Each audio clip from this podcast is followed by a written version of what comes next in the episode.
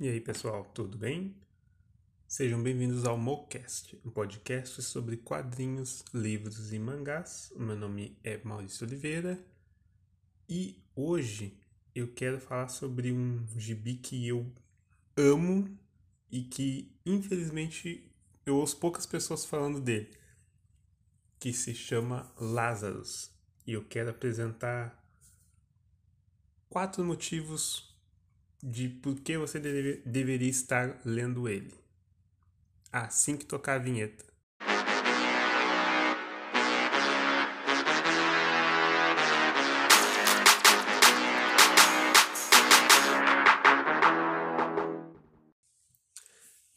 Então, seguinte, uh, Lazarus, ele é publicado originalmente lá pela Image Comics, então a gente já sabe que tem uma qualidade, né? Aqui no Brasil ele está sendo trazido pela editora Devir.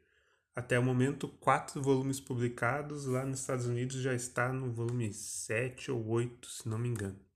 Então, o motivo número um de por que você deveria ler Lazarus, eu digo que é o universo. Aqui a gente tem o seguinte: a gente está num futuro distópico é, você vai pensar, ah, mais um futuro distópico. Então, calma aí. Que é o seguinte, o mundo, ele não está mais dividido em fronteiras geográficas, mas sim em fronteiras econômicas. Ou seja, quem tem dinheiro basicamente comprou um pedaço do mundo para ele, né? E aí a gente vê que o mundo ele está sendo, ele tá dividido entre várias famílias aqui na história a gente. Depois a gente conhece outras famílias, mas o foco é na família Carlyle e na personagem Forever Carlyle, que ela é a Lazarus dessa família. O que, que é um Lazarus? Lazarus é basicamente assim: cada família tem direito a ter uma pessoa que pode ter o melhor treinamento militar possível, treinamento físico, aprimoramentos também, aprimoramentos físicos, né, para melhorar o condicionamento, a forma de, de lutar, a pessoa conseguir aguentar mais porrada. Então toda família só pode ter um Lazarus. E aí a gente acompanha a história da Forever. O detalhe é que Bom, essas famílias são compostas, obviamente, por, por pessoas ricas, né? Mas e o resto da população? Aqui o resto da população, inclusive, é chamado de refúgio. Né? São os refugos. Então, você já imagina como é que está a situação desse pessoal. A gente tem o foco né, nessa, nessas pessoas ricas, né, na família, mas aí também... Eu li até o volume 3, por enquanto. E aí o, o, o legal desse, desse universo também é a maneira que a história é contada. Né? Que ela começa ali focando só na, na Forever. E aí o leque vai abrindo, depois a gente já tem a gente tem um pouco da visão de como é que tá a vida dos refugos, que obviamente está um caos. E aí a gente também tem a gente tem uma visão assim de que obviamente tem tem pessoas lutando contra esse sistema, né, esse sistema absurdo então, assim, mas o, o ponto é que uh, os elementos eles vão sendo apresentados ao, aos pouquinhos, que vai enriquecendo muito a história, né, a narrativa do Greg Hook. Segundo ponto que eu trago, a arte do Michael Lark. Se você já leu Gotham DPGC, você já, já sabe do que, que eu estou falando, mas o Michael Lark, ele manda bem demais. Os desenhos realistas, absurdos. As cenas de combate que a gente tem aqui, meu Deus do céu, olha. Na verdade, no, no volume 1 já começa ali com uma sequência de. Da, da Forever lutando com algumas pessoas. Cara, é lindo. É, só de tu virar a página ali, já é melhor que muito filme de ação que saiu hoje em dia. Por exemplo, sei lá, Mortal Kombat de 2021 essa sequência de abertura aqui do Lazarus é muito melhor que aquele lixo de filme. E o detalhe que o, que o Lark faz na, nas expressões dos personagens, né? O, o jeito que ele desenha também o universo, né? O mundo, a composição que ele faz das páginas, é um... É muito lindo. É um espetáculo. É violento, tá? Eu não sei exatamente a classificação indicativa. Ele não é, não é para criança, mas também não, não é assim extremamente pesado, mas ele na parte da violência ele ele mostra algumas coisinhas ali bem impactantes. E aí também, obviamente, depois de algumas edições começam a mostrar outros Lázaros das outras famílias. E aí também, né, cada um tem uma característica marcante e é muito legal. Meu terceiro ponto que eu destaco é a Forever Carlyle. Que personagem! Nossa, que, que personagem! Assim, ah, nunca foi visto uma personagem dessas? Não, não, não é esse o caso. O, o detalhe é que o, o Hulk ele constrói uma personagem assim que tu. Sabe? Tu se coloca do lado dela e tu, tu não quer que nada de ruim aconteça com ela. Apesar de que muitas coisas acontecem. A gente se importa com ela, entendeu? Uh, tem ali. É apresentado assim alguns elementos de que ela não é exatamente adorada pela família dela. Os parentes dela, na verdade, tratam ela como se ela fosse um, robô, assim, uma máquina, né? Ela tá lá para cumprir, a, cumprir os desejos da, da família e, e é isso que tem. Sim, o que que um, o que que um Lazarus faz? Ele, ele protege a família, protege os interesses da família seja de, de ir nas colônias, saber como é que tá a situação lá, até resolver conflitos, né? Cair na porrada mesmo. E aí, óbvio que tem um monte de, de treta, treta política, de gente roubando território dos outros. Até complementando o ponto 1 um lá do universo, assim, tem muita disputa política e é óbvio que são os Lázaros de cada família que vão às vias de fato. Né? Até, se não me engano, no, no, terceiro volume, quando uma família acusa a outra de, de um ato de, de assassinato, né? Aí o julgamento, ele é feito assim, ó, não, então o Lázaro da tua família vai lutar contra daquela outra família ali, meio que um julgamento por combate. Então, é muito legal a gente acompanhar assim o, mundo dessa forma, né?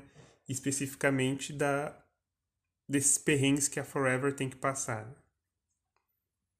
Ela assim, ela é meio meio quietona assim, até pelo, pela pela criação dela, né? A gente vai acompanhando ali que desde muito jovem ela já era treinada em combate, já recebia uns aprimoramentos ali meio bizarros assim. Então ela teve uma criação bem bem triste, né? Então até isso de, de a gente ver o que, que pelo que, que ela já passou ajuda muito né? a gente comprar a personagem e querer ficar do lado dela. Né? Então, para mim atualmente a Forever Carlyle é uma das melhores personagens femininas que, que eu acompanho.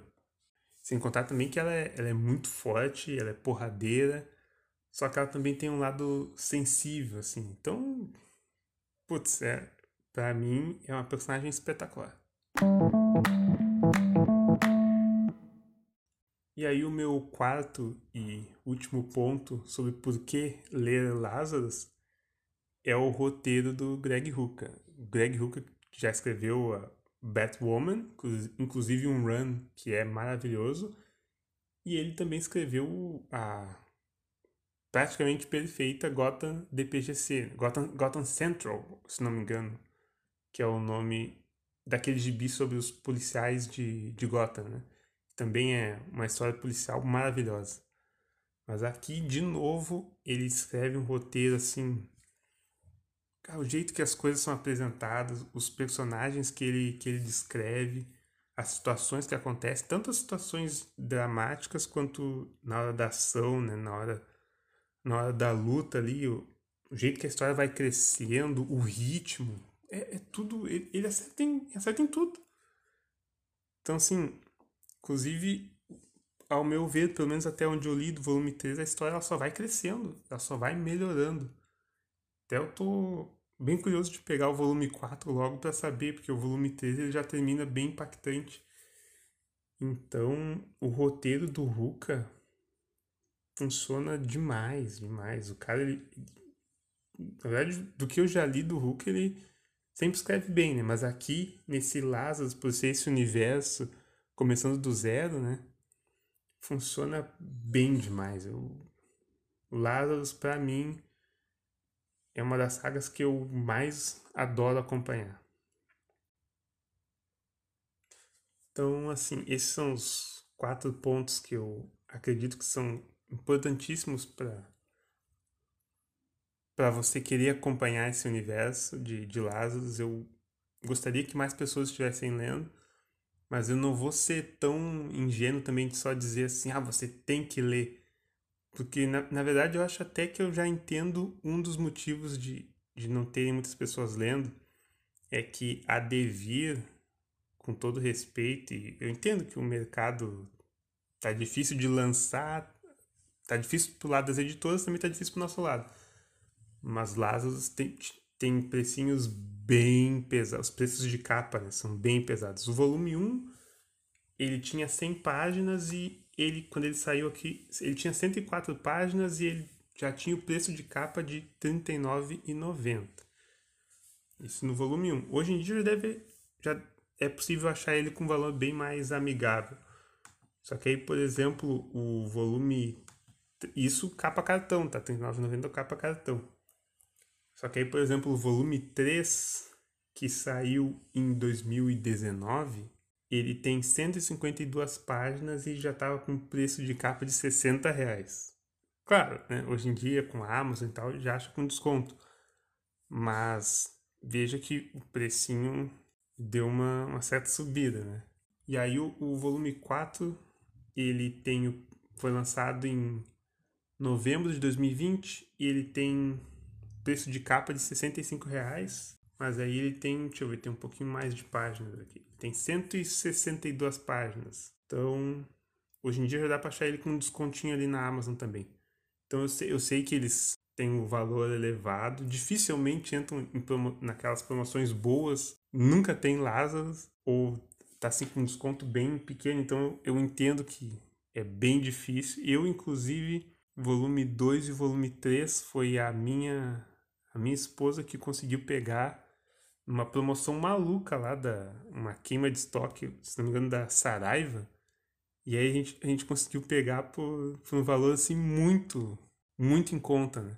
Então, eu sei que pagar esses valores aqui são meio complicados. Porém, a qualidade do material, né, não tem não tem erros assim de não tem nenhum erro na edição, é bem tranquilo de, de ler, então, pelo menos por esse lado da, da Devir, ela, ela faz direitinho, né? A edição tá caprichada.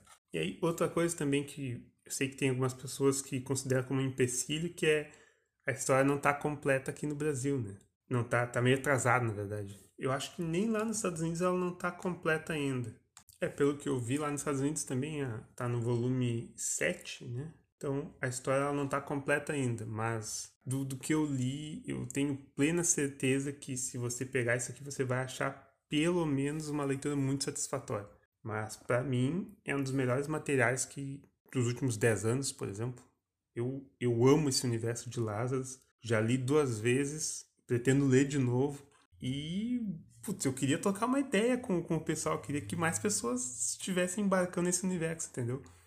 Então, esse é o meu objetivo aqui e espero que eu tenha se eu conseguir incentivar pelo menos uma pessoa a ir atrás e conhecer pelo menos o volume 1, que eu garanto que depois que tu ler o volume 1 tu vai querer seguir adiante na história. Então, se eu conseguir essa missão, eu já tô pulando de alegria. O que eu tinha para hoje era isso. Muito obrigado a quem ouviu até aqui, quem está ouvindo pelo Anchor, quem está ouvindo pelo Spotify, quem está ouvindo pelo YouTube. Aliás, quem está quem tá pelo YouTube, se puder se inscrever no canal, curtir o vídeo, compartilhar. Eu também agradeço muito. O episódio de hoje fica por aqui e até a próxima. Muito obrigado.